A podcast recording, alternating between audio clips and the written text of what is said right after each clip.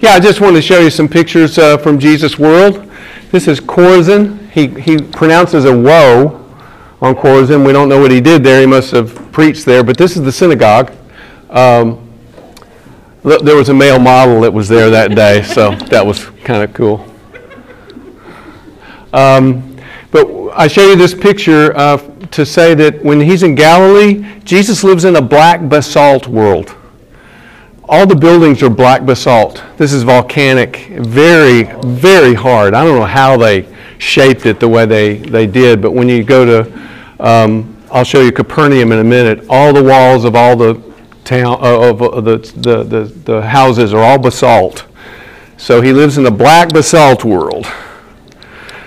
This is uh, from um, Capernaum. It's an inscript or a, a, a, a carving. This is uh, from the synagogue. That's what they thought the Ark of the Covenant looked like. So, Is this all first century? yeah. Well, I, I can't say for sure. It's all first or second century. Yeah, yeah. Yeah, so, but it's got wheels on it, so that's pretty cool. Um, this is a mikvah. Can't really tell much. It's uh, a mikvah is a ritual bath.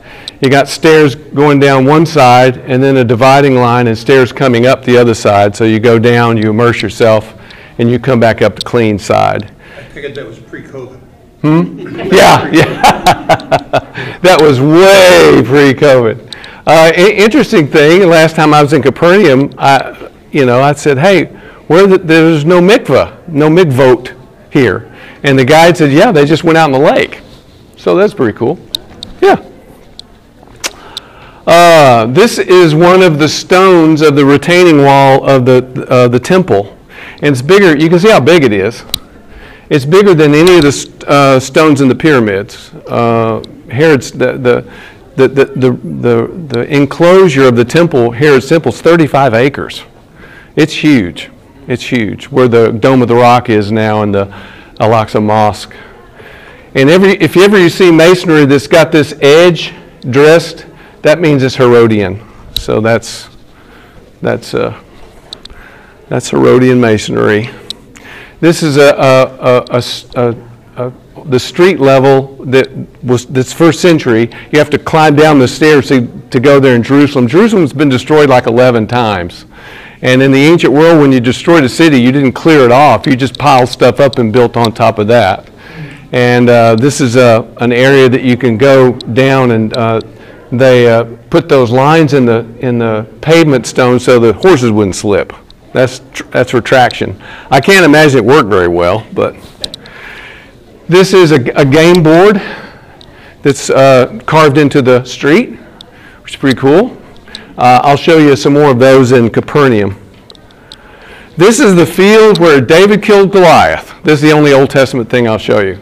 I'm not really interested, but that's it. And there's a stream back here where he got the, st- the stones, and Goliath came this way, and David came that way, and we know how that story ended, don't we?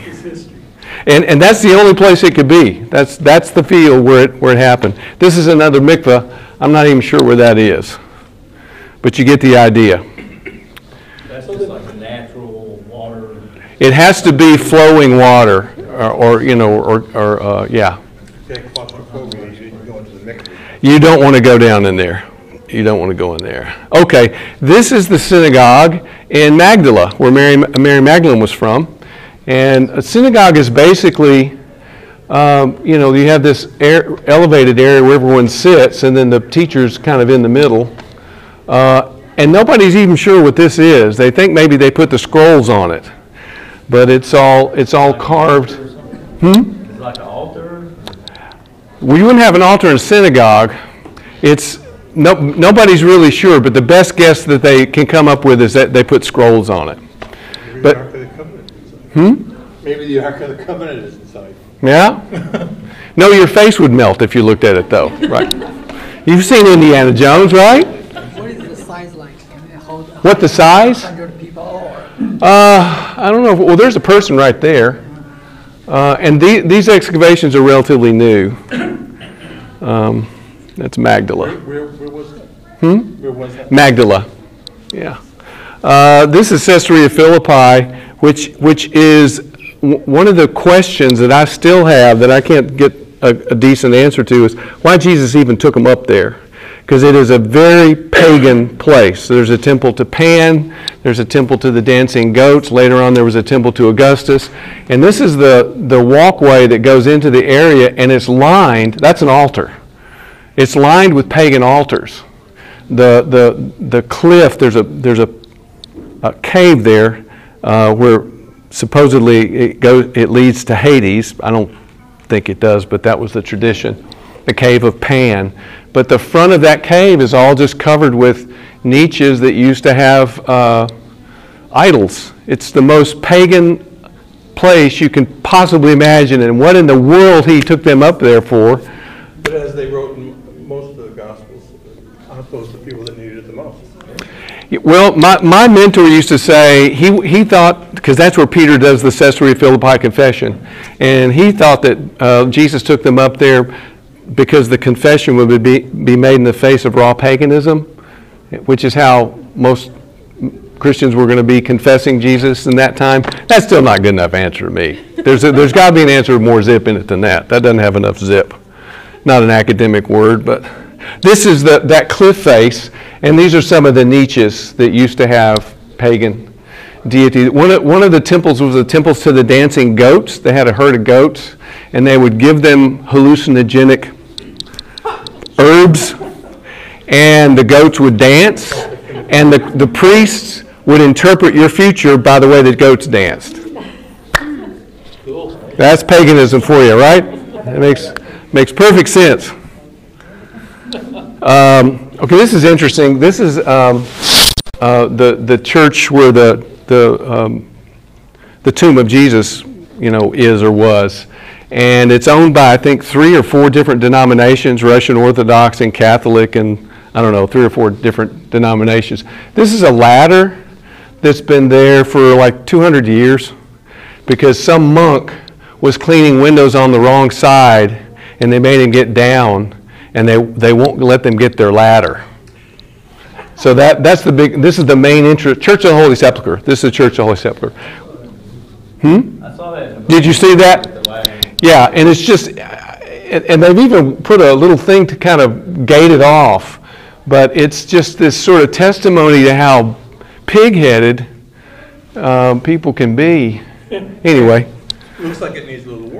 Well, I mean, it's a couple hundred years old, so it's not going to be up there long. This is the Golden Gate. Uh, there's seven or eight gates into Jerusalem, and this would have been the one that Jesus would have entered. The triumphal entry would have happened uh, through this gate.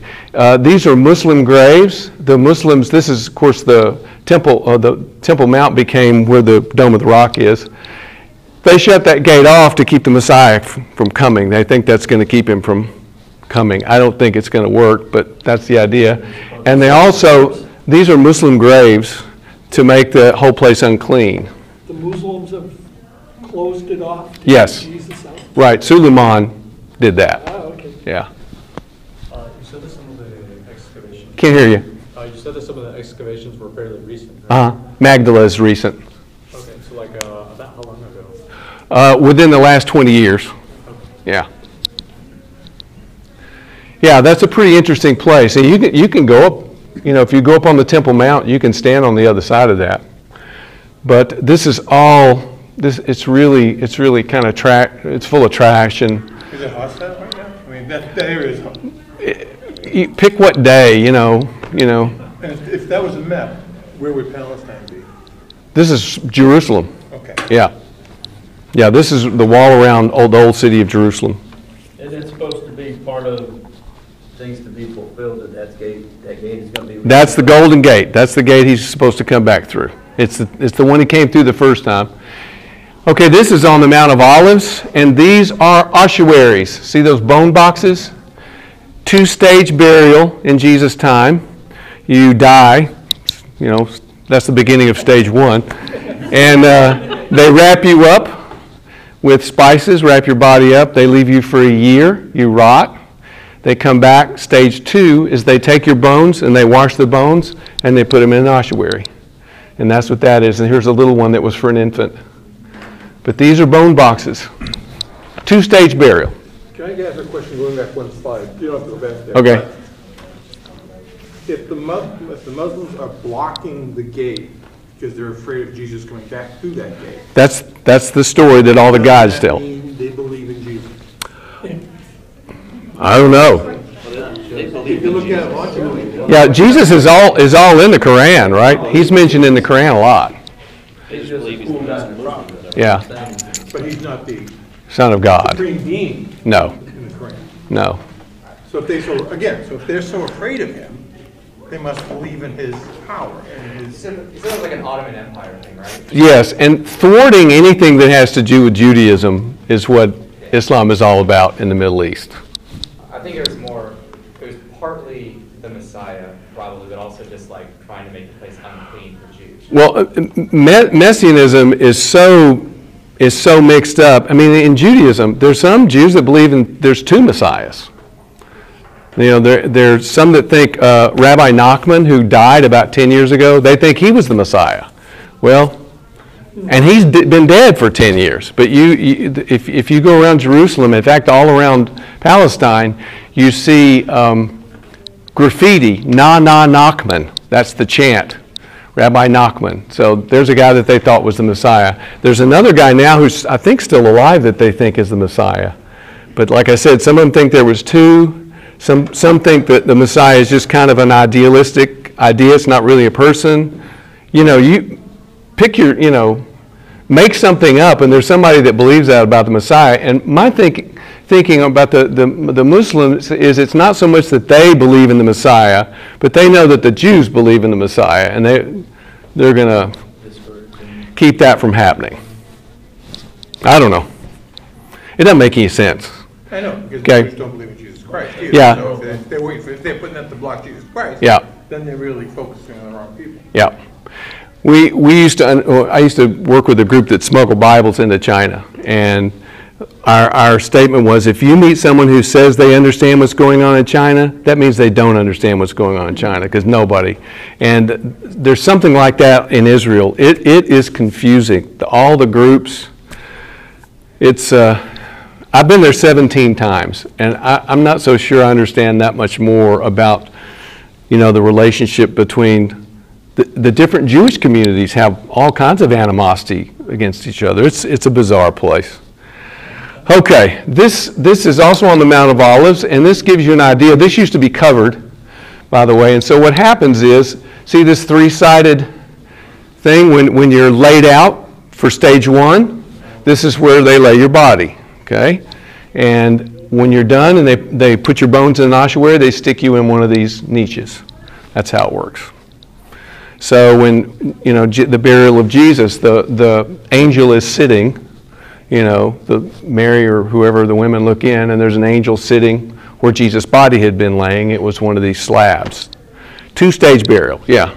You may have said this at one point, but what's the point of the washing of the bones?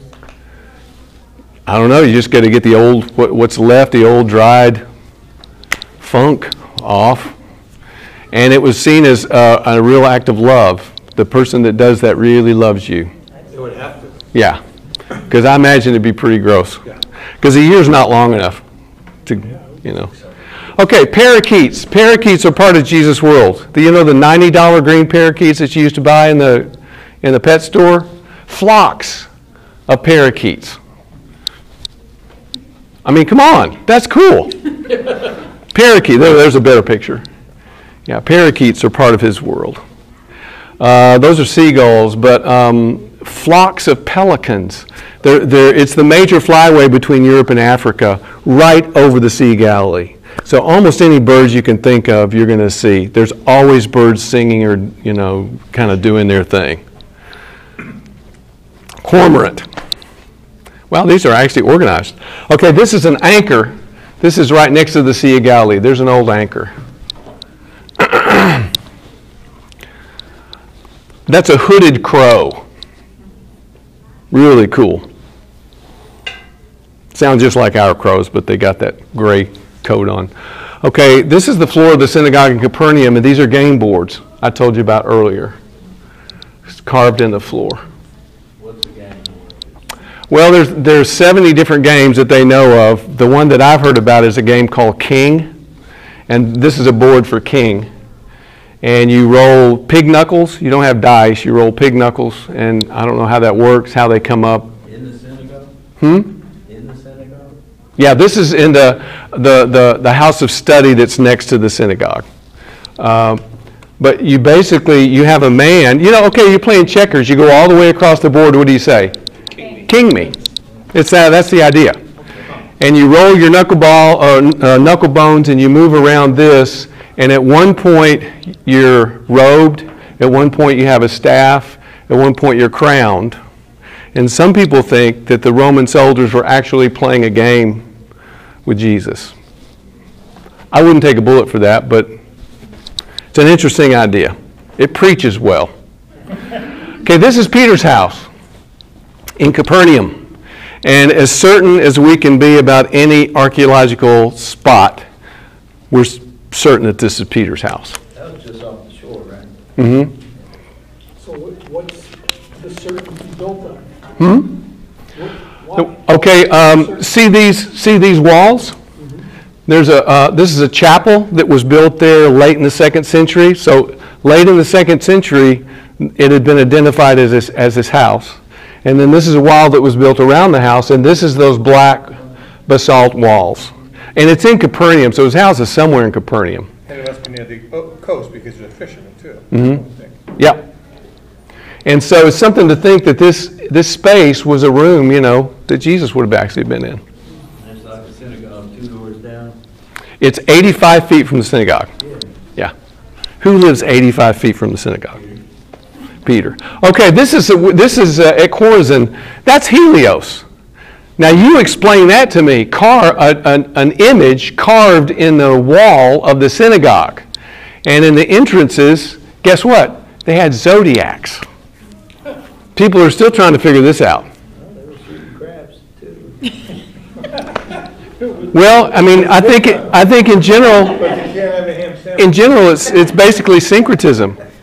You know, there's theories that, oh, it was their way of welcoming Gentiles. The Gentiles would see a zodiac and they would think they were, well, who cares about the Gentiles? Who cares about welcoming the Gentiles? There's another theory that says the signs of the zodiac relate to the tribes of Israel. Leo the lion is Judah and that sort of thing. Uh, Issachar is a strong ox. That would be, what's the ox, anyway?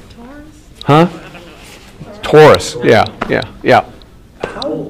Closely was the, were these things guarded, let's say, between zero, or 100 AD and 1000 AD? Could some of this stuff, I guess, have been added later on?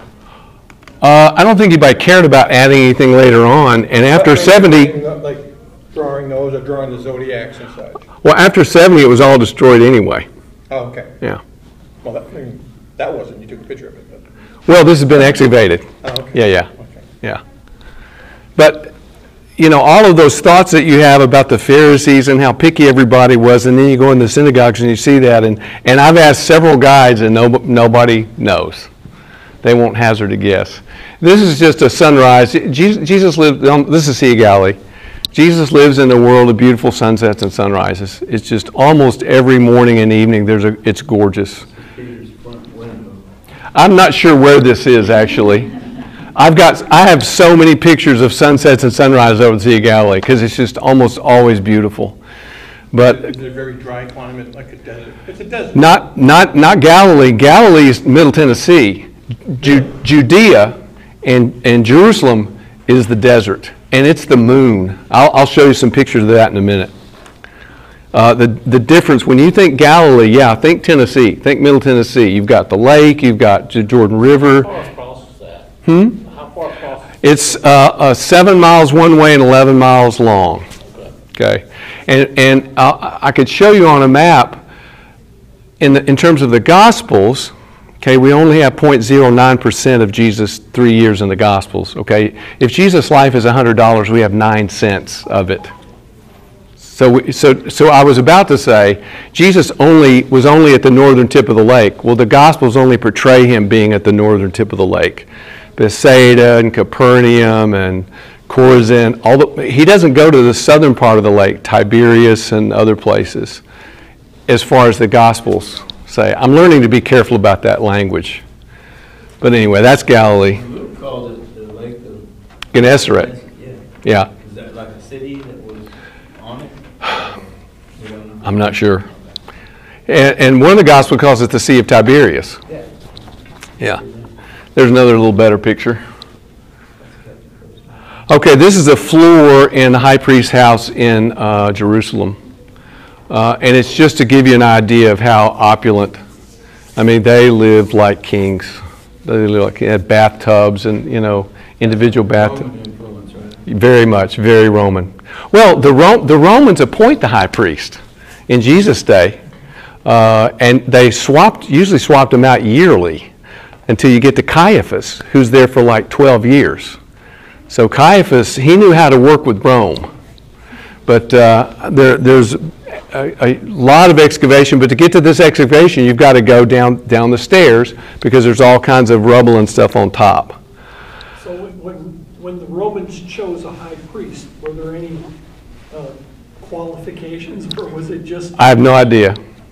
I have no idea. I'm sure there was a pay, it was a pay, you know, pay thing. Uh, this, this is amazing. Uh, this may very well be the only part of the temple that's left. And it's the, it's the capital of a column. Uh, and it would have been, this is on the Temple Mount. Uh, the, the Dome of the Rock is right over here. Um, but the, the, the idea being that after it was destroyed, there was a colonnade that went all the way around that huge enclosure. It was two columns deep, and they had that kind of an ornate capital on each one, and they were covered with gold. And um, the, if, you, if you go there, the guides will tell you this is the only, and the Muslims use it to feed birds.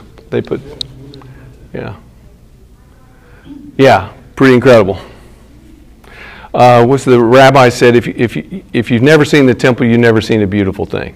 It's just, it, it's amazing how the different religions use the same thing for different, they can get along. I mean, that's what basically that shows, that you can actually get Well, they're just now letting Jews come up on the Temple Mount, so it, he said, like, pick, pick the day. There you go. Read closely. There's your Stars and Bucks Cafe. It's a ripoff. This is in uh, Nazareth. No? Yes, Nazareth. How the coffee? I've never had it. I'm, I'm a coffee, I'm a coffee snob. I'd never, I would never go to a place like that. Huh? No good coffee comes from Nazareth. Okay, this is very important. This is an important image for you to get in your head. Okay, Nazareth, uh, the, the homes in Nazareth are basically built over holes in the ground and little caves like this. Um, very third world. I mean, the city of Nazareth in Jesus' day was about as big as a soccer field. Not very big. Okay, and uh, yeah. There's, there's another, that's a cave that's still, that's out in the, in the, you know, in a field. But shepherds stay up under there and build fires and that kind of thing. So these are fairly common. That reminds me of like the place where they found the Dead Sea Scrolls were like Yeah, up in a yeah. place like that. Okay, you want to, you want to know about the, the desert around Jerusalem? Sure. There you go. That's it. That's the Judean wilderness where Jesus was tempted for 40 days. And, and it is the moon. You've never seen any, I've never seen anything like It's not Nevada. It's not that. Because every now and then there's a cactus or something in Nevada. There's nothing. It's the moon. Yeah. It's funny. No way to survive in there. Hmm? No way to survive. Uh, well, the Israelis see some of these little bushes. Yeah. Um, it was winter, because in the summer those bushes aren't there. And there were these little, I thought they were fossils, these little snail shells. And I picked up a pocket full of them. I was going to bring them home. And I washed them off and left them by the sink. And I came back the next day and they'd all crawled away. As far as water, it doesn't look like there'd be much water. There's, there's no water there. I mean, there may be a little, you know, if there's some green there, there may be a spring there, but I have never seen, and, and, and Jerusalem is in the middle of this. I don't have it, uh, I just saw a really good picture of a, of a high, a high perspective on the city of Jerusalem. And Jerusalem's covered with, is surrounded by this. Yeah. That's a, a guy selling stuff. And some male model was there, so I got a picture of him. Uh, this is in a little uh, reconstructed village, uh, supposed to give you the idea of what. Um, um, this is slightly after the time of Jesus, but this is a threshing sled. They, you know, bust up the grain and then they'd run this sled. There's pieces of rock that would rip it all apart. So it's like touristy area. Yeah, yeah. I can't remember the name of it, but it's it's. Uh, here's another. You put your food up there. Um, it's a it's a it's a tourist place. You go there and uh, you can dress up. You know, you dress up and it's pretty cool. Okay, there's a, we have, every, every time we go, we have a bonfire. This is our group having a bonfire. This is the Sea of Galilee. That's Tiberias. We're on the other side. We're on the, on the pagan side, where Gadara and Hippos and all the, all the Gentiles, where the pigs were. Okay, that's the side we're on. That's the good side. But Tiberias was a, a, city that Herod built on, a, on top of a graveyard. So it was considered unclean. And some people think that's why Jesus never went there. But that's Tiberias. Yep. Okay, there's a, just a wide shot Galilee. Uh, I looked it up. It's 35 square miles, the lake. Old Hickory Lake is 300 square miles.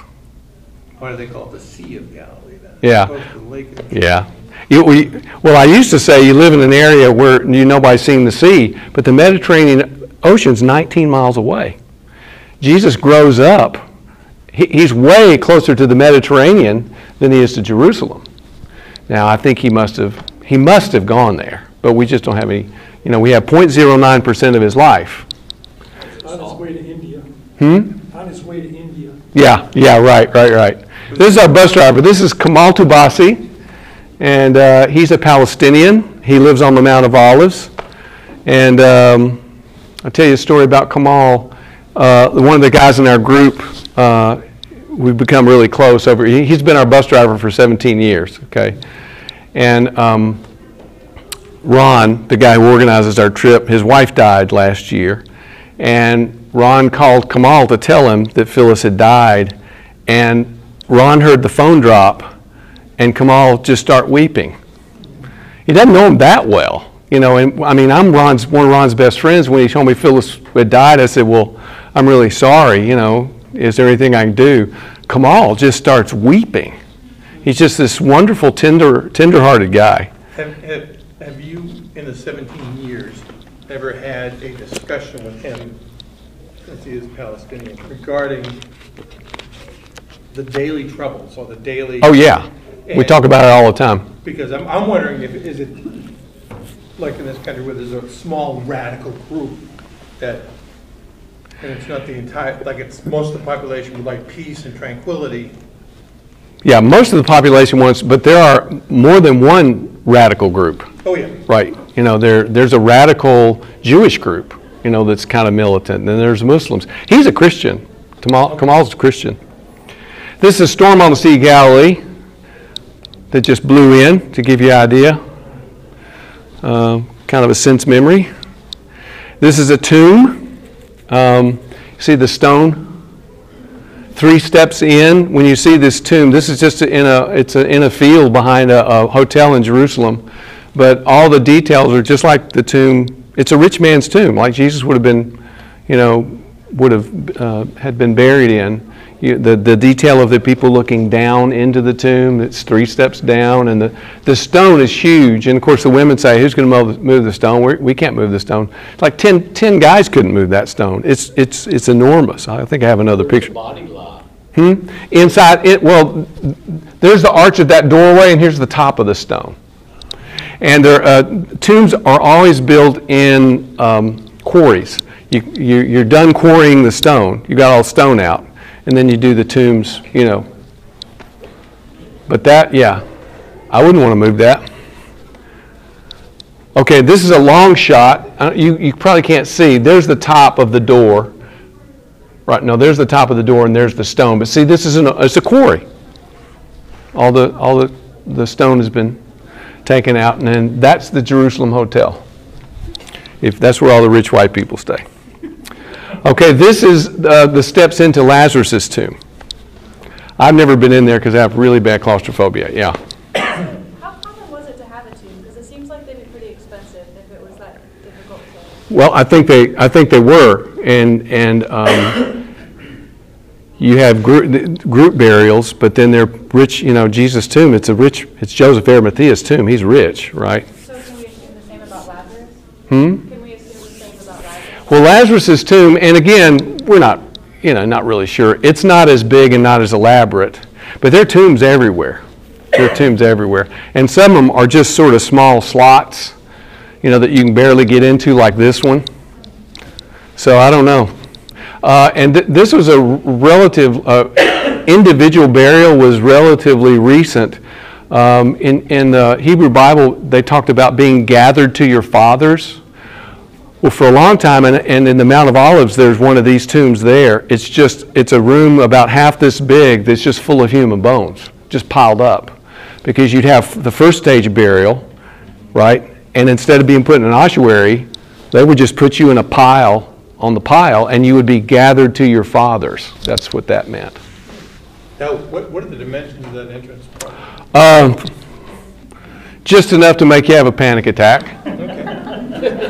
Actually, I had somebody take my camera and said, take, it, take, take a picture because I know I'm ever going in there.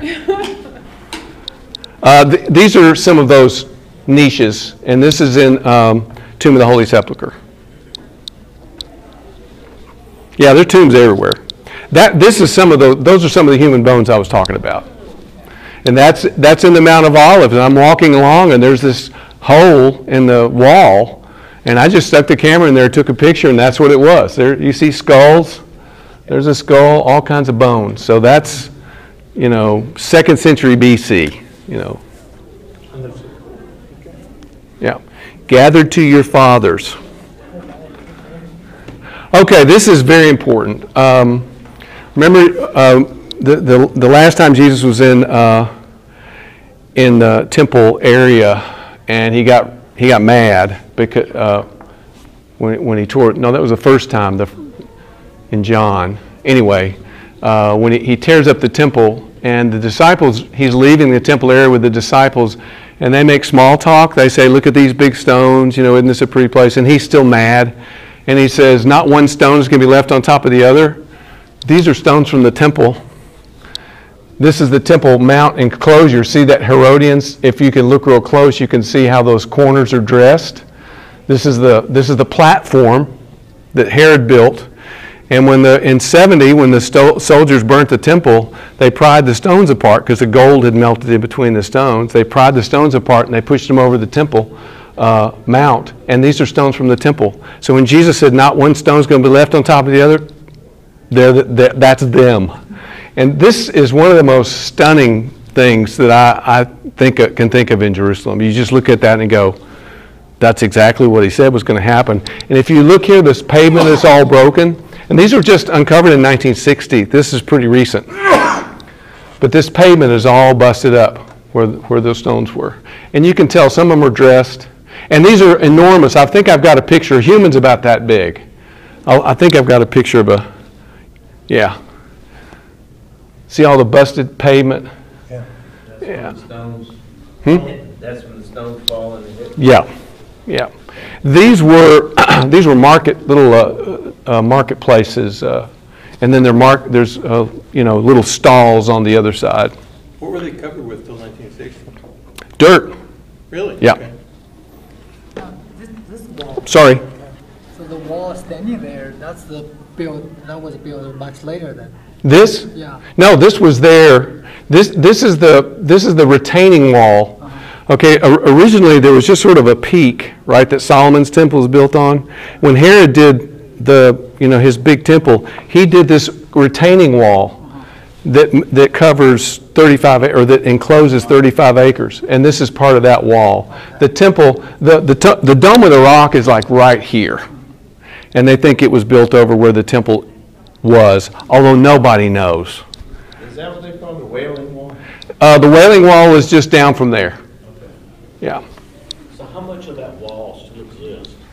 The whole, the whole retaining wall is still there. So the, the circum, I mean, the, how much area is that covered? It's, it, it holds up a 35 acre enclosure. The Al-Aqsa Mosque is there, and the Dome of the Rock is there, and then there's a huge plaza. You know, hundreds of thousands of people. And Jesus, Jesus is there at Tabernacles, there's 200,000 people. When Jesus shouts, If man is thirsty, let him come to me and drink, it's Tabernacles, and he's standing in front of the temple with 100,000 people in that enclosure. It's pretty cool. These are more game boards. There's a game, King. Uh, I'd like to study that. So I'm sure that someone's written a paper. Someone got a PhD up for that somewhere. This is more. This is more game boards.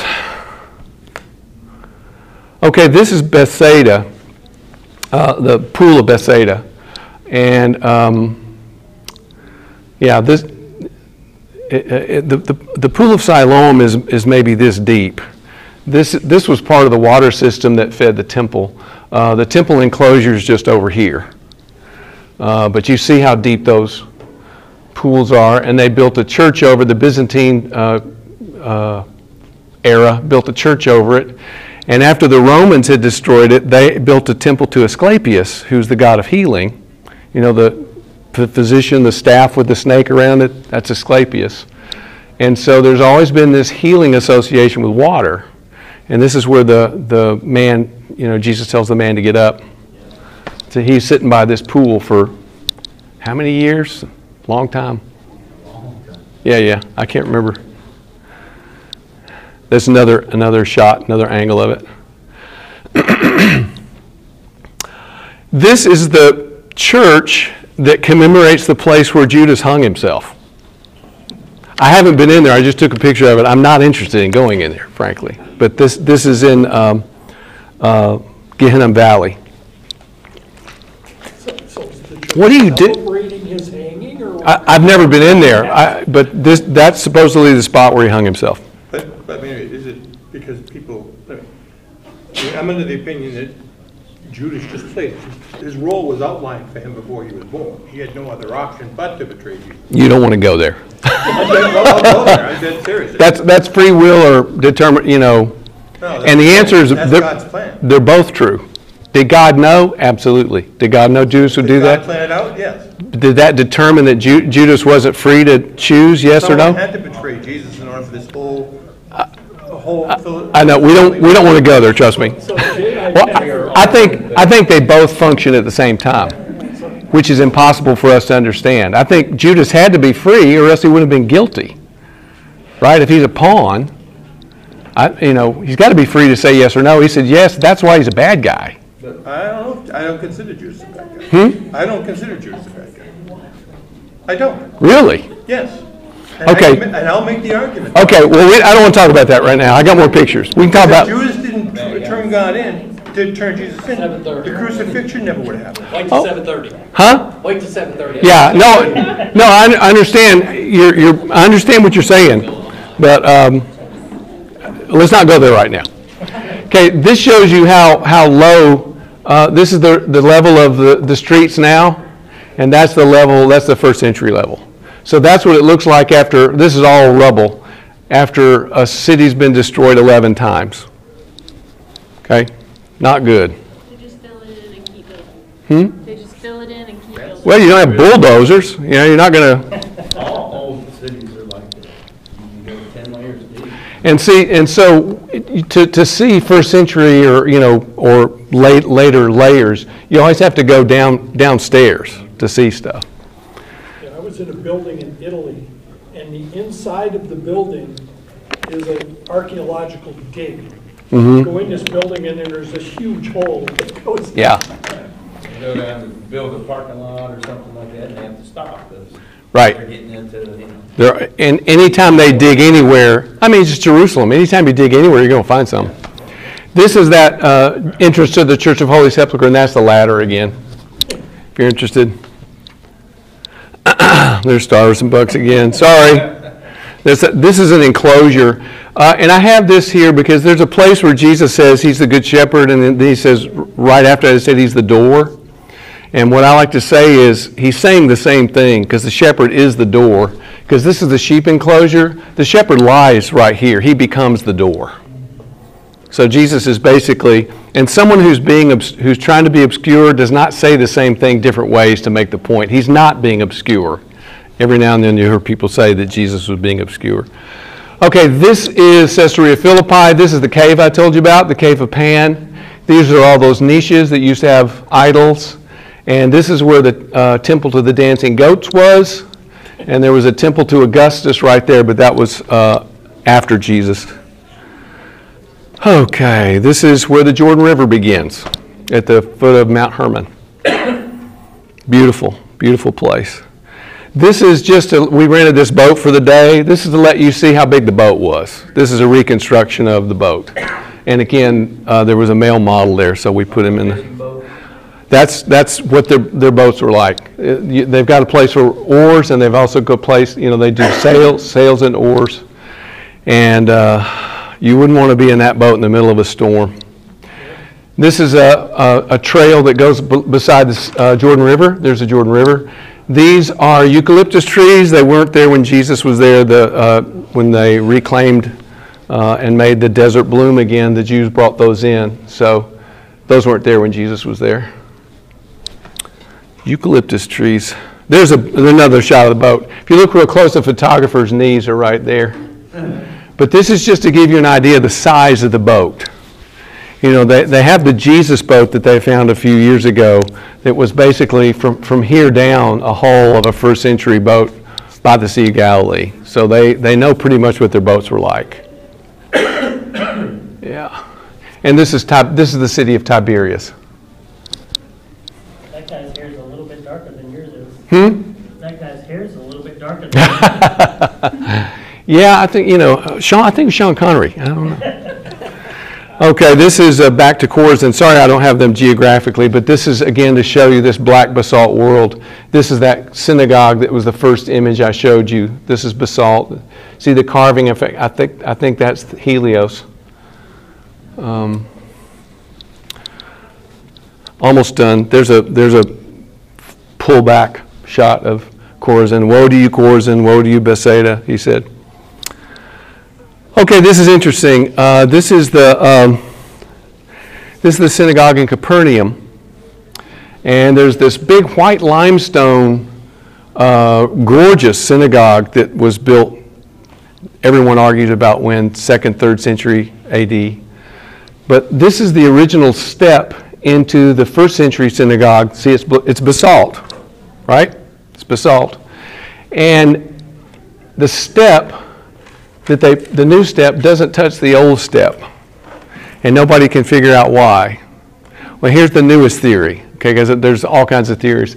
The new theory is this is a Christian synagogue that was built in the second century.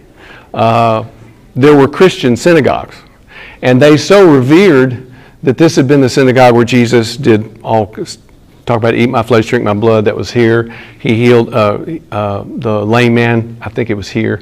But anyway, they so revered this place that when they put the step, they wouldn't touch the old step. And there's no other synagogue like this. There's no other, you know, this is unique.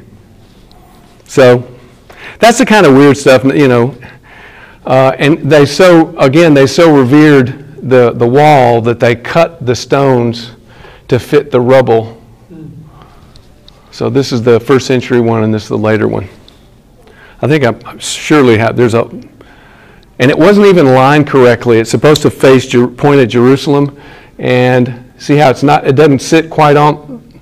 It's it's narrow there and it's wider there. There's all these oddities, you know. The, the fact that it's two different types of stone, is that just digging in different areas? Yeah, I think it's it's uh, this it's source, and you know this is this is much later, and this really is a gorgeous. It's like it looks like marble. In fact, some of the guys will tell you it's mar- marble. It's not marble. It's limestone, but it's white, and it really is incredible. This would have been a much simpler, like Chorazin. Uh, this is some uh, tessellated flooring. There's a ship. And this is in, this is in Capernaum. I just had this here to, you know, get this, get in your mind what Jesus' world was like. He, he would have walked on, you know, floors like this. This is Peter's house. This is a, a pullback from Peter's house. This is the chapel that was built around it. And this is a big, ugly church that they built on top of it. But this is during the Crusader time, they built a wall around it. And uh, again, that's high degree of uh, certainty that that's actually Peter's house. These, this is right next, there's the ugly church. There's Peter's house underneath it. This is what the, the, the walls uh, in uh, Capernaum, and again, it's that black basalt. Um, and this was all, you know, this is all covered, covered too. And you'll see uh, a lot of these uh, grinding stones. These are all grinding stones. And there's so many of them there that they, that one of the new theories is they actually, this was a center for carving those things out. Uh, ass turn millstones. And so when Jesus said, it'd be better for you if a millstone was tied around your neck, he uses the term for one of these big millstones that you have to have a donkey. That's the synagogue right there. That's what's left of it. It's been reconstructed, but it's gorgeous. It's a gorgeous synagogue. And uh, the, the floor, uh, this was the, the kind of the worship center.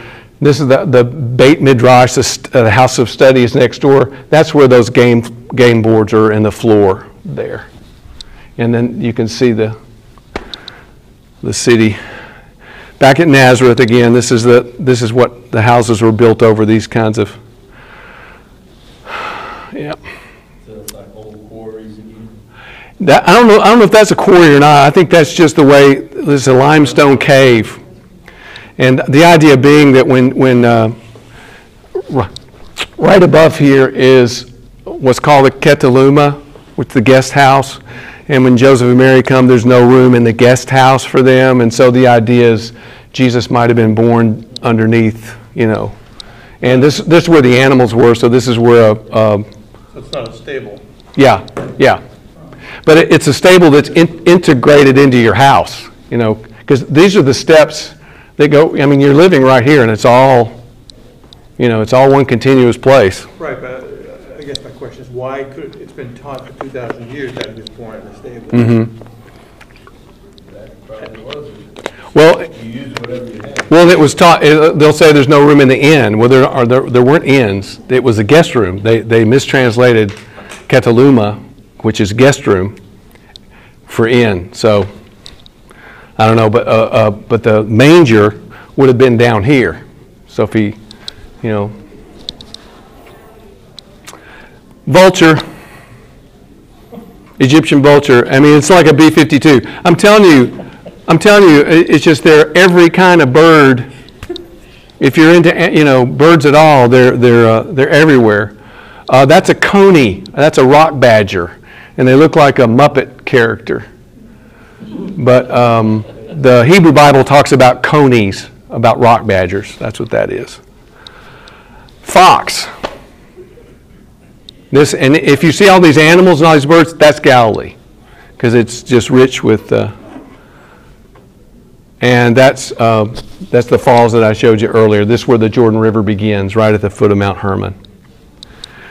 That's Mount Hermon, with snow on it. This is the Sea of Galilee. So you know, I never thought, never assumed that when they were on the fishing, and this is the northern tip of the lake, that Jesus can see a snow-covered mountain from the lake, but he can, because that's uh, yeah, that's Mount Hermon. And at the foot of Mount Hermon is Caesarea Philippi, where the, I showed you the cave of Pan. That's right on the bottom of this. Another shot of the lake. How far was the Sermon on the Mount? Hmm? How far was the Sermon on the Mount? It was, well, we just, it, we just have traditions. But uh, the Sermon on the Mount, it was a mountain that was beside the Sea of Galilee. Uh, not a mountain, but a mount. But a hill, Yeah, yeah. so it could have been in that, just, Yeah, it's, well, it's, it's, we don't, we don't know for sure. But people argue about these things like they know, but they don't know. There's a Jewish face, always looking, looking for his face. And that for me, okay, that's not Jesus. This is an, an Egyptian um, uh, Fayum, Egypt, uh, was a place where they dug up a bunch of mummies, and the mummies had portraits over their, over the, the boxes they were in. And this is a mummy portrait, and there are thousands of these things. And this is a first century Jewish face. And uh, there's a new book called uh, What Did Jesus Look Like? based on about 700 graves that were excavated by the Israeli Antiquity Authority. Average height's uh, five foot six. That's, that's five foot six. Average hair length, three inches. And so there's a Semitic face from the first century. But I always tell people that's not Jesus. Yeah. But that's my idea of what, you know, he might have looked like. But one of the interesting details in the Garden of, Geth- uh, Garden of Gethsemane, why does Judas kiss Jesus? Because he's un- unrecognizable. He looks just like the rest of them. It's not like he's taller or, you know, auburn haired and blue eyed. He looks just like the rest of them. He has to be pointed out. So, I had a friend who looked similar, really? and I would, and he, he was a handyman, so he did a lot of the work on a lot of the houses. And I would tell my kids, this is what. That's Jesus. Yeah, yeah, yeah, yeah, yeah. Well, you pass them by on the street and you don't look twice. Okay, that's all. Okay, just to kind of give you an idea. and and I have thousands of those. I didn't I didn't bring all of them. You're welcome. okay, here's where we ate at the yeah. Here's a hamburger. Buck. Here's a hamburger place in Jerusalem that we really like. Okay, let's talk about Luke. Can we get a coupon code for your next Israel tour? We just canceled it because of COVID. Yeah, yeah. No, I don't push that. I don't push that tour. Okay, let's talk about Luke. Um, interesting to me. Okay, I'm just seeing this uh, in the last couple of weeks. You know, we've got obviously we've got four Gospels, right? John and Matthew were had been disciples. Mark and Luke weren't. I mean, Mark might have been, he was a very young man, he might have been around him. But Mark is connected to Peter, and Luke is connected to Paul. So we have two disciples of Jesus, and a disciple of Peter, and a disciple of Paul. That's, I think that's pretty cool. And Luke, Luke is that one who was connected with Paul, and we'll talk about that in a minute. And Luke acts as this wonderful bridge from the, from the Gospels over to the writings of Paul. And how much more perfect could it be that a disciple of Paul wrote that bridge, you know, that, that gets us from the life of Jesus over into, uh, you know, the early church. So let's talk about, uh, let's talk about Luke. Have you ever read where they met, where, uh, where Luke and Paul met? Uh, hmm? Okay, this is, this is Acts. Listen real close. Acts 16. They went through the region of Phrygia and Galatia. They had been forbidden by the Holy Spirit to speak the word in Asia. How weird is that? So they want to go one place and the Holy Spirit won't let them go. Uh, when they came to Mysia, they tried to go into Bithynia, but the Spirit of Jesus would not allow them. This is the weirdest passage. So they want to go north and they can't go, then they want to go south, they can't go. They're being funneled to Troas. Okay? So the Spirit of Jesus, um, we're on the lost in place, uh, did not allow them. Passing by Mysia, they went to Troas. During the night, Paul had a vision in which a Macedonian man was standing and pleading with him, Cross over to Macedonia and help us. After he had seen the vision, we immediately made efforts to set out for Macedonia. Do you hear what just happened? They became we. And the idea is that Luke, Luke joined them. Uh, and- huh? who was Paul with? Um, I don't know. Uh, Timothy. Yeah. This is that's Acts 16. So how cool is that?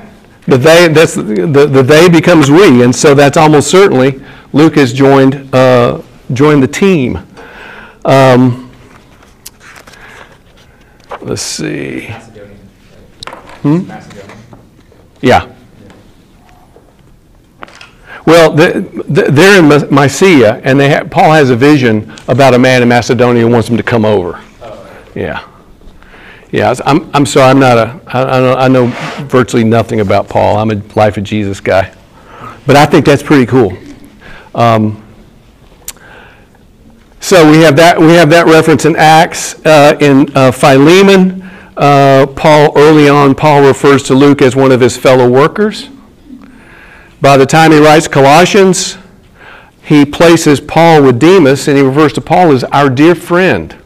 And we're going we're going to look at their names in a minute. Luke and Demas are both slave names. We're going to look at that in a second. Uh, That's Colossians. Um, By the end of his life, in 2 Timothy 4.11, Paul says, only Luke is with me. So everyone else had left. So Luke is this faithful, faithful person who stays with Paul uh, to the very end. So our, in our opening question, who is Luke? He's a, he's a companion of Paul. He's on the team with Paul. And in a minute, if we have time, we're going to ask, what would you expect from a person who writes a life of Jesus who's connected to Paul? I mean, Paul is the apostle to the Gentiles. Luke is the gospel that's mo- the most interested in Gentiles, and Jesus reaching out to Gentiles. So we'll see, we'll see that in a minute. Okay. So he's a companion of Paul. In 1 2, we find out he's not an eyewitness. So what does that mean? That means he has to talk to eyewitnesses, in, interview eyewitnesses. And uh, one of the fun things when you do when you read Luke is to try to figure out where he get that you know where he get that story from. And the Nativity is one of the best examples because Mary in, in Matthew Joseph does all the talking. In Luke Mary does all the talking. And there's a, a very it's a reliable tradition because I, I want it to be. Um, there's a reliable tradition that Mary went to Ephesus with John. Jesus entrusts, right, uh, Mary to John from the cross. And there's this reliable uh, tradition that the Gospel of Luke was written in Ephesus, where Mary was, so Luke could have talked to her. Okay, you don't argue about things like that. It's just it's just cool the way the pieces of the puzzle, you know. That's how they did the genealogy too. Right, and well, and so so you go to Matthew. In Matthew's genealogy, he goes to Abraham. Luke goes to Adam because Luke is interested in the Gentiles. See, very interesting. Which, Uh, which gospel was it that Joseph was basically the narrative? Matthew. Yeah, all the nativity sections, it's all Joseph talking. In Luke, it's all Mary talking. Joseph does not open his mouth in Luke. You know, it's things like Mary treasured these things and pondered them in her heart. That's Luke. And it's interesting how once you kind of become familiar with the uniquenesses of their voices, you'll hear a version and go, well, that sounds like Luke. And then sure enough, that's Luke. Okay. Um, Jesus, 12 years old in the temple, that's only in Luke. You know, your father and I, his mother says, you know, why have you treated us like this, right? Which is exactly what my mother would have said to me. Okay, in Colossians 4.14, Paul uh, says that he was a doctor. Okay, so we know he was a companion of Paul. We know he was, uh, um, what did I just say? Um, he's a companion of Paul. He's not an eyewitness, and he's a doctor. Uh, that's Colossians 4.14. And there's all kinds of, you know, all, this is how you get a PhD. You come up with a theory, right? There's all kinds of theory. Paul talks at one point, see what, see what large letters I write to you. People think maybe he was going blind. My mentor, William Lane, thought that Paul had malaria because he starts complaining about the thorn in the flesh after he'd been where the Pontine marshes were and there were these malarial swamps. Whatever the problem was, one theory is Luke is a doctor who was taking care of Paul whatever this thorn in the flesh was, there was he had some kind of, uh, you know, my presence is weak kind of thing. Um, How long were they together for? hmm, I don't know. I don't know. He said his, his name was a slave name, so did Paul own him? No, here. Well, okay. Let, I'll go and tell you this. Let, me- let, us get into this. We, uh, I can, and I can give you the references later on. But Paul has a relative named Lucius. He refers to him in, in he's referred to in Acts, and I think he's also referred to in Romans. Okay, Paul's relative is Lucius. What you need to know is, in the first century, uh, slaves were given.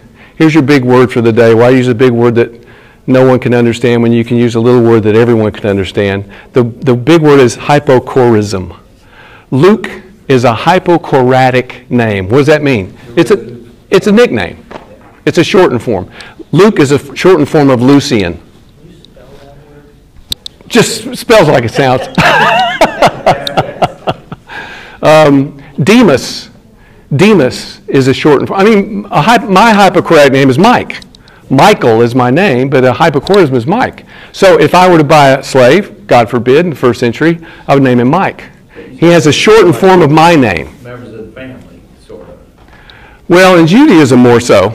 Yeah, in Rome, it's not so much a family thing, but in Judaism is very benign. Slavery is very benign in Judaism. So wouldn't Luke have to be owned by someone named Lucius? Right, or purchased by someone like Lucius. And since Paul has a relative named Lucius, I mean, again, I would never be, never be dogmatic about what the Bible's not dogmatic about, but it's a pretty cool fit. Okay? So the idea is that Paul's relative purchase, purchases Luke and gives him, uh, and Demas, who is a lawyer, that's a shortened form of the name Demetrius. It's a hypocorism.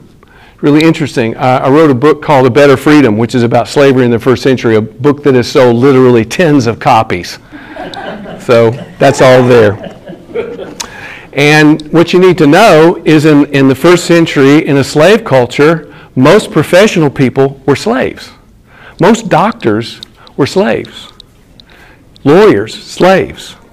Yeah. slaves, like, from birth, would they aspire to be? You, you became you came into slavery all different ways. Some people were born into slavery. Sometimes a, a, a, a village or a- an area was conquered, and uh, the people like Sepphoris, which is close to Nazareth, that was conquered by the Romans, and, and 30,000 people were sold into slavery. So you, you became slaves slave in different ways, but professional people tended to be slaves, and and we had some we had this.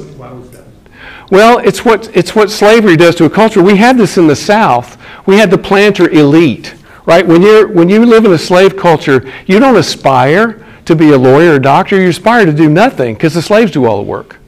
And one of, one of the other really good indicators we have of this is at one point, Domitian, uh, the Emperor Domitian, so many slaves were being sent to the medical school in Pergamum. The biggest medical school in the ancient world was in Pergamum.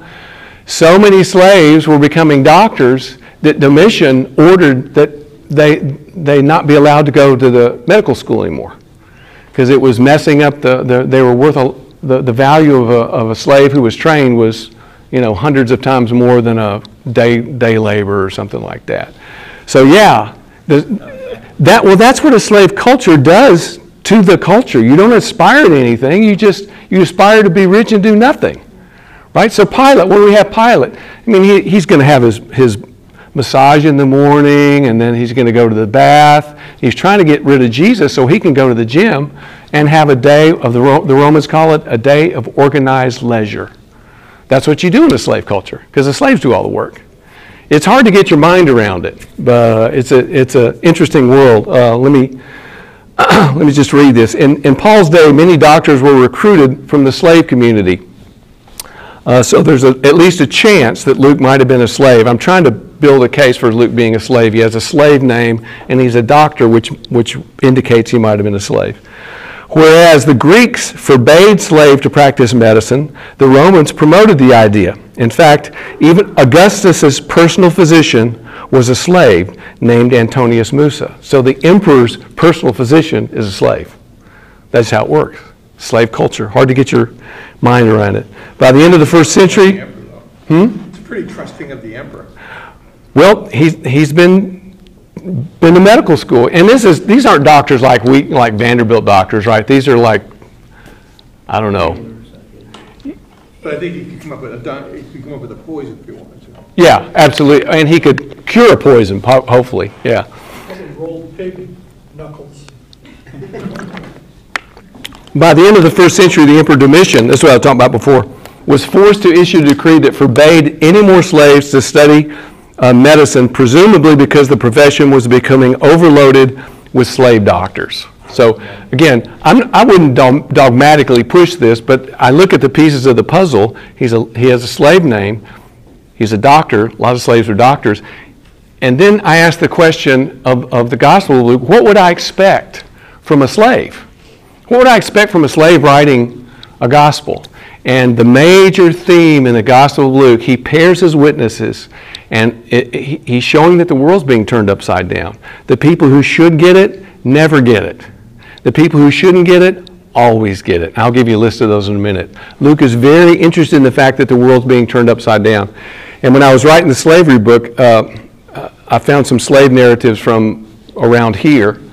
And there was a slave who had been freed after the Civil War. He came back to the plantation where he had been a slave, and he's sitting on a horse.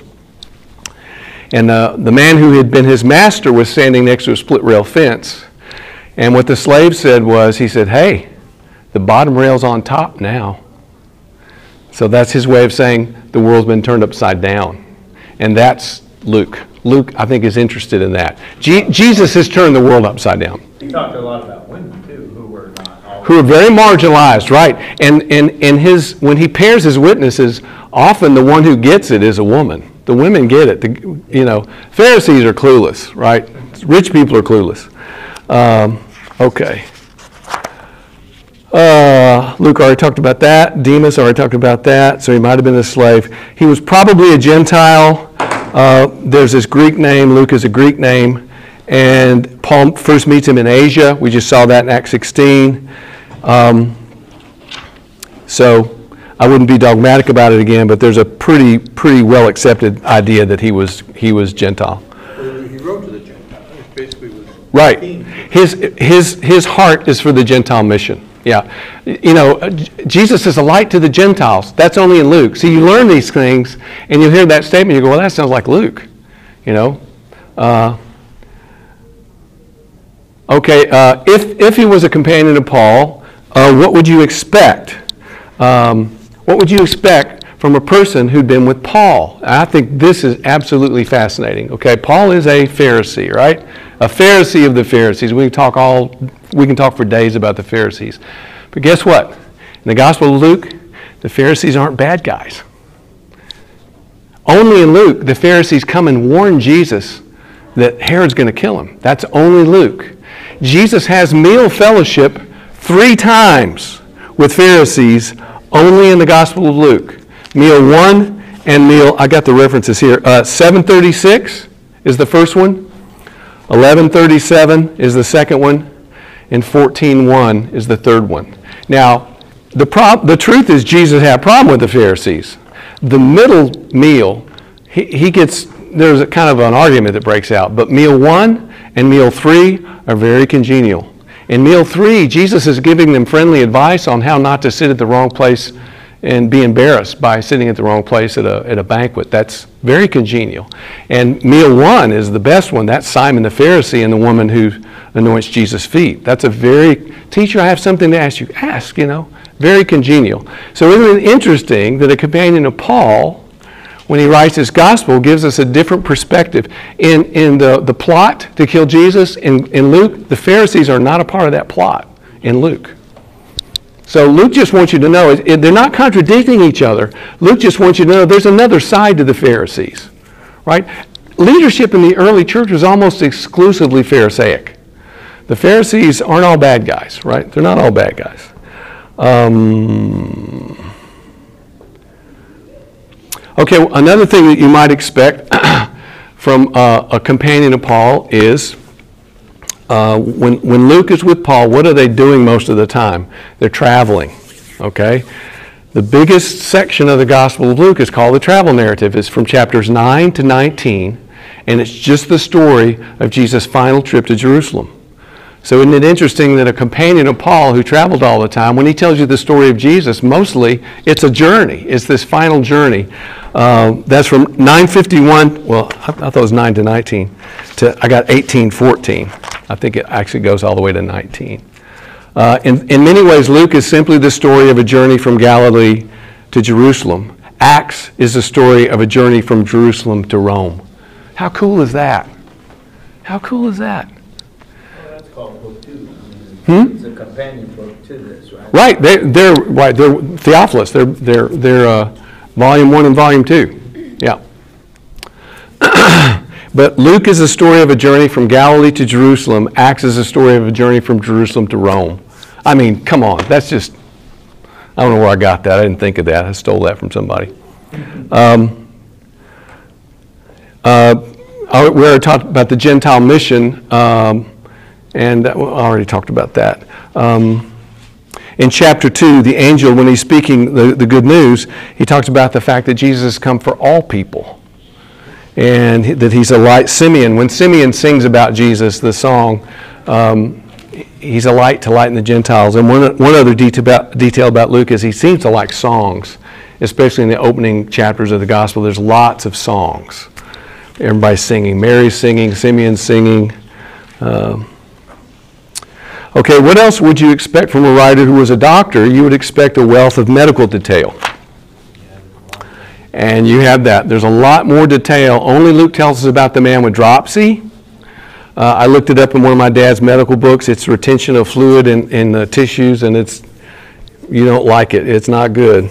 In chapter 3, John the Baptism, only in Luke, baptizes for the remission of sin, and it's the same word that we use for the remission of cancer. Interesting? Uh, when in chapter 9, a man in the crowd asked Jesus to examine his son, and it's the medical term for a doctor examining a patient. But the coolest one, um, uh, who's John the Baptist's father? Zechariah. Uh, you know, when he can't talk, right? And um, his, his, uh, his wife says that John's name's going to be John. Well, he can't, they can't do that because nobody in his family's named John. So they make these signs to Zechariah, and Zechariah asks for a tablet. It's the, and it's the technical term for a medical tab, a prescription tablet. That's the word Luke knows. Okay? So he writes down his name is John, and then he can speak again. So there's, there's medical detail. He uses medical words when he doesn't need medical words. Um, okay? I mean, tablets were used all the Moses went up to, to the mountain, and came down with tablets. Right, but not prescription tablets. I'm, what I'm saying is it- Luke is using a medical term when he doesn't need a medical term, but that's the word he knows. Right, but I, I'm confused because he used the word tablet, Well, we translated tablet, but technically the word, but Moses uses the word tablet. well, it's- that's a Hebrew word, that's a whole different thing. And those are stone, stone ta- tablets, you know, probably more cuneiform sized tablets, at least that's what I've heard. So this is, my point is, he's a doctor. Here's, here's the example I always use. My dad was a doctor. I remember my dad trying to hammer a nail into the wall to, ha- to hang a picture. He used his reflex hammer because that's the only hammer he had. My dad didn't have a, a carpenter's hammer. He used the rubber hammer that hits you on the knee with. He used a medical thing when he didn't need a medical thing. Well, use, Luke uses the word for prescription tablet. That's not exactly, I mean, we, we translate it tablet, but technically it's, it's a prescription tablet. That's the point. I'm making the point that he's a doctor. And so he uses medical language even when he doesn't need, need medical language. So to use the term examine, like a doctor examining somebody, he doesn't need that word, but that's the word he uses because he's a doctor. I'm not saying it's the wrong word, it's God's word, it's perfect, but uh, interesting to me. I think also linked to the fact that he's a doctor, more than any of the Gospels, Luke is very interested in prayer. Uh, before Jesus does anything in Luke, he prays, and he usually prays all night long. The really interesting thing, though, is that when you get to the Lord's Prayer, it's the shortened form. It's about half as long. And, uh, and that's just, to me, that's kind of a mystery. When he finally gets around to showing us Jesus praying, uh, he, he, he cuts it in half. Um, let's talk about uh, let's talk about this idea of the world being turned up turned upside down, and I'll give you an example of these pairs. Uh, pairs of people. The very first pair, and again, it's usually a religious man who should get it and doesn't, and most often it's a woman who are very marginalized, uh, still respected in Judaism, but um, men didn't speak to their own wives in public. Um, the, the woman at the well, when the disciples come, what does, it, what does it say? Does it say they're surprised that he's talking to a Samaritan? No, it says they're surprised that he's talking to a woman because men don't speak to women in public. Right? You just don't do that. So somewhat marginalized, but, but again, still in Judaism, women are respected and, you know, so don't, don't get, they did the fish and the loaves. they didn't count the women. Right. Because women don't count. Sorry, ladies. I I mean, don't look at, yeah. but, but Huh? Well, interesting, in Luke's genealogy, the, the women that, that are part of gene, Jesus' heritage are listed. So Luke is very, and, and I don't, I, I think it's, he, he's interested the fact that the world's being turned upside down. People that are marginalized are, are the people who are getting it. And the people who should get it, like Zechariah. Okay, where is Zechariah? Okay, Zechariah is in the holy place. Who's he talking to? Gabriel. Does he get it? No, he doesn't get it. Switch to Mary. Who's Mary? This 14, 15 year old girl in Nazareth. Okay, Gabriel gives her this, a, a really a more unbelievable message. He tells, he tells Zechariah, you know, Elizabeth is going to bear your son. So at least there's, you know, biological possibility. They're both old and it's still a miracle. But what he tells Mary is impossible, right? And Mary, what does Mary say? She says, she says literally, behold the slave of the master. She uses the word doulain. Is the, the Greek for, word for slave is doulos. The, that's the male form. The, the ma- female form is doulain. Mary says, Behold the slave of the master, of the Lord. I'm, I'm, I'm God's slave. Isn't that interesting that only Luke reports that?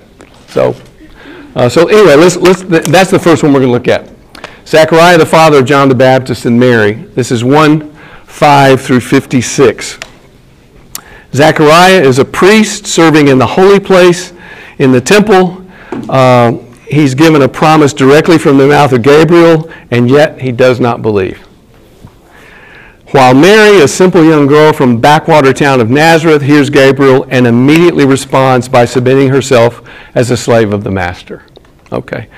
This in, in chapter 7, the centurion and the Jews. Okay, who should get it? The Jews should get it. Who shouldn't get it? A Roman centurion, right? They're clueless. Uh, the Jewish friends of the pagan soldiers come to Jesus insisting that he deserves Jesus' attention, uh, while the Roman centurion sends word back saying, I don't deserve. I don't even deserve to have you come to my house. Just say the word, right? Uh, so he gets it, and the Jews, uh, the Jews don't get it. Uh, chapter 7, Simon the Pharisee and the sinful woman. And again, this is that first um, congenial meal. Jesus, there's no, nobody's calling anybody a brood of vipers or anything there. It's congenial. Who gets it? The sinful woman gets it. Simon the Pharisee uh, doesn't get it. Um, while the woman who was a sinner weeps over the feet of Jesus and dries them with her hair, Jesus responds to Simon, Do you see this woman? Because Simon has only viewed her as one of his categories. See, Jesus sees her as a person, Simon sees her as a category. Okay? If this man were a prophet, Jesus is just a prophet. Okay? Uh, Jesus' family and the people listening to him. Okay? Who should get it? Jesus' family or the people who are sitting at his feet? You would think Jesus' family would get it. But they've come to, Jesus, to take Jesus away because they think he's out of his mind. Ever heard a sermon on that verse? Okay? Jesus' mother and brothers to uh, come to see Jesus. We know from Mark's account that they have decided that Jesus is out of his mind and needs to be taken away from the presence of the crowd. While the crowd, who apparently is listening to the words of Jesus, Jesus who does Jesus say they are? These are my mother and my brothers. It's, it's radical reversal. The world's being turned upside down. Um, the, uh, I don't, I don't have, oh, 8, 19 through 21. Thank. Yep. Uh, how about the, the, the Gerasenes and the possessed man? Who should get it? The demon possessed guy? You don't, you know. So, um, after having been delivered from the legion of demons, the man pleads to go with Jesus, while the townspeople plead that, for Jesus to leave. So, the guy who had been possessed, he gets it the, the, the, the Gerasenes or the Gadarenes. It even makes it into the, uh, the parables, and Luke is more interested in parables. Just a quick sidebar Luke is the, the gospel that shows us parables working. Uh, Matthew will collect a series of gospels. Luke will say, A man came to Jesus with a question, and Jesus tells a parable, and then often Luke will show us the effect that the parable had. He shows us parables working, okay? Um, but uh, the Good Samaritan, okay, who gets it? The Samaritan gets it in the story. The priest and the Levite don't get it. So there's even this, it even makes it into Jesus' parables. In chapter 14, the parable of the banquet. Those who were initially invited to the extravagant banquet bow out at the last minute, while the street people, right, they go out and beat the bushes, and the people that roll out are the people who get invited to the uh, banquet. The parable of the lost son. Who gets it? The dirty, rotten son who, you know, went away and wasted everything on his father's. That, that's a wonderful example of the guy who, who, I mean, who's the good guy who stayed home and obeyed his father? He doesn't get it. You know, the, the, the, the scoundrel. I mean, and Jesus lives this out in his life. People see him eating with sinners. What are you doing? What is wrong with you? You know, and she, he says, well, I've come, you know, I've come to, uh, for the sick people, not the well people. I've come to take care of the sick people, which is another uh, Lucan idea. Rich man and Lazarus, okay? The rich man is blessed, right? He ends up in hell. He's blessed because he's rich. While the beggar, where's the beggar? He ends up sitting on Abraham's lap, okay? So that's pretty cool. that's uh, 16, 9 through 30. I can go on with this. The healing of the 10 lepers, right? Who gets it? The Samaritan gets it. See, radical reversal. World's being turned upside down. Quick question. Right. If you may indulge me. Um, A lot of, um, uh, in this, it was either or. In other words, you couldn't be rich and get into heaven. It, that, it seems like that's the way it was. Well, in Judaism, you're going to heaven because you're rich. Why are you rich? Because God blessed you. Jesus is showing a whole other value system. Well, I, I know. Yeah, yeah. I, I, I- agree with that, that, that- but um, they seem to have um, demonized those who, I'm trying to find the passages, but um, demonized those who had good fortune. Well, that may be because they're ri- there, there's a reason they're rich. And it's not because they're resourceful capitalists, it's because they've used people and abused people. Who, or who knows? Who knows? But I think what they're doing is it's just a new value system. I mean, in, in, order to be really wise, what do you have to do? Become a child. In, in order to become really rich, what do you have to do? You have to let go of your riches. In order, you know, it's radical reversal. Everything's turned upside down, which is it's hard. When, Judaism is a really nice system where everything's figured out. Works righteousness, you know, I'll keep the Ten Commandments, and, and because of my good behavior, I'll get in. I mean, that's a that's the system that actually, unfortunately, a lot of Christians still work under, not not the grace system. But it's a it's a great system. It's just it doesn't work. Jews had what, six hundred and thirteen? Well, yeah, yeah. And then the the Pharisees added the Mishnah on top of that, right? And blessed are you who hunger now, for you will be satisfied. Blessed are you who weep now, for you will laugh. Right. That's radical reversal. Right. Um, Because Judaism says if you're laughing, you're blessed. Jesus goes, no, if you're weeping, you're blessed. It's all going to get turned around. Why could that be both?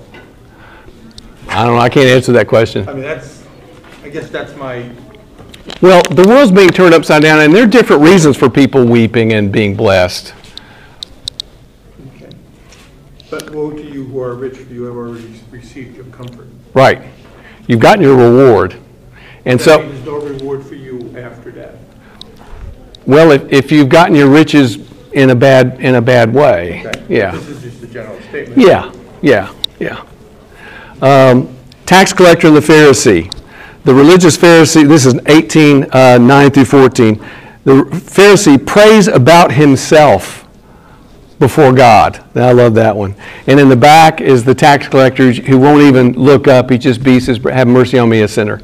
Uh, so who gets it? The tax collector gets it, and the Pharisee doesn't get it. It's just, it, when you start seeing this, you go, okay, Luke, I got it. okay, I get this. The rich young ruler and Zacchaeus. Um, the rich man and the poor widow in 21. Um, i- i- you know, i- i- it's a, it's a, it's a, it's a pervasive theme uh, in Luke, and we're out of time. Uh, let me see if there's anything else. Um, of the 33 parables we have of Jesus, uh, I count them up, 14 are only in Luke. So 14 unique parables in Luke.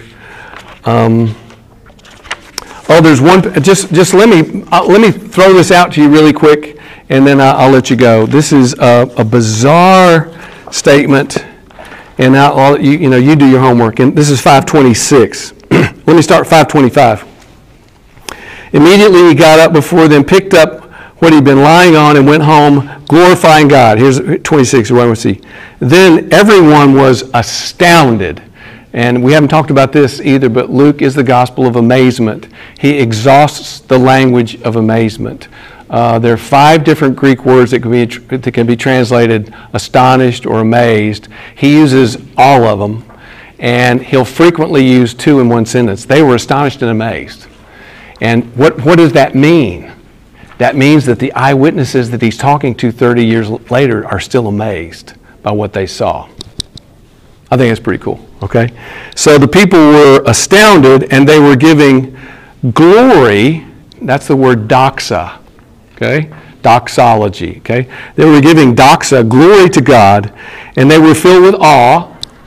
That's the word phobos, but Luke uses it, okay? And said, we have, here's the statement, we have seen incredible, that's the word I want to focus on. We have seen incredible uh, things today. I'll stop right there. That's, here's your big word for the day. That's a hapax legomena. That's a word that only appears one time in the Bible. And it's the word paradoxa. It's the word we get paradoxical from.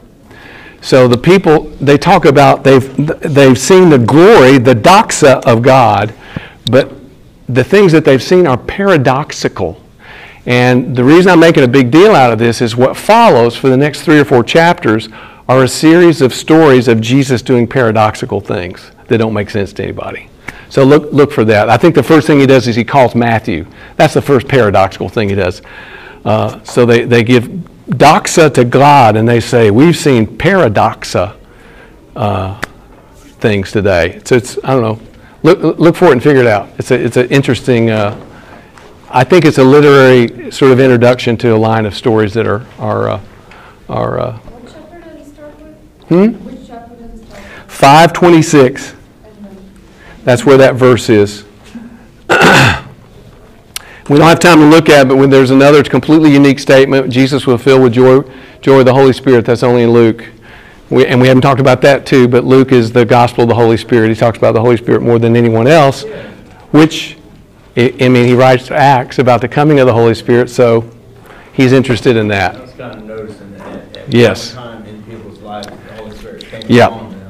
That's one of the unique, that's an- another, there's just so much that's unique uh, uh, about Luke. Luke and John, you know, tend to be people's, uh, yeah, we don't have time. There's a real interesting flow of the ministry in Luke that I'm wor- still working on. And we didn't even look at any specific passages, but start at that 526 and, and look for that s- series of, uh, of uh, paradoxical things that Jesus did. I've got, I think I got a list of them. Um, Well, I like the way Luke is just, seems more organized. I mean, starts at the beginning, ends, you know, yeah, the way you- we all know. It's just, the timeline is just, there's a couple of things like John's behavior that were kind of, he mentioned them before they happened, just to kind of clean up that conversation. Yeah. It just flows really well. Well, there, there's a really good theory, and again, I'm never dogmatic about these things, but there's a really good theory that Luke Acts was first written as a cover letter for a collection of Paul's letters that were submitted at his trial. And that Theophilus is somebody who has something, he's some involvement in the trial. Again, never be dogmatic about what the Bible's not dogmatic about, but I think it's a really cool idea. But his name is thrown in there, so Yeah, and. And, okay, so my question is, here's, here's the method. What would you expect? Well, you would expect a focus on innocence, and that's exactly what you get all through the trial of Jesus. Everyone is saying he's innocent. Pilate says he's innocent. One of the people he's crucified with is saying he's innocent, Well, okay? maybe that's why he took it easy on the Pharisees also. Hmm? Why he took it easy on the Pharisees? Yeah, That who Paul was going in front of? yeah, yeah. So the, the- all kinds of issues in, de- in Luke to deal with. Okay, let me pray. Hmm? Okay, let's pray. Lord, thank you for tonight. Thank you for your word. We pray that it would tremble in our hands. Uh, help us to see and um, experience and hear your word as we, as, as we never have before. Uh, please don't let us finish your sentences for you. Uh, we, we know these Gospels so well. We've read them so long, but help us to uh, experience every verse in a fresh way uh, by your Spirit. And, uh, and we will praise you for that. Uh, we just want to understand who you are. We want to know who you are. And uh, every detail we want to understand about your life. Um, so we ask that in your name, Jesus. Uh, make us unusually aware of your presence as we go home. Uh, for those of us that are going home to family, pray that we would bring a measure of your presence with us. And for those who are going back to empty uh, apartments or houses, pray that uh, we would be met there with a strong sense of your presence. In your name, Jesus, amen.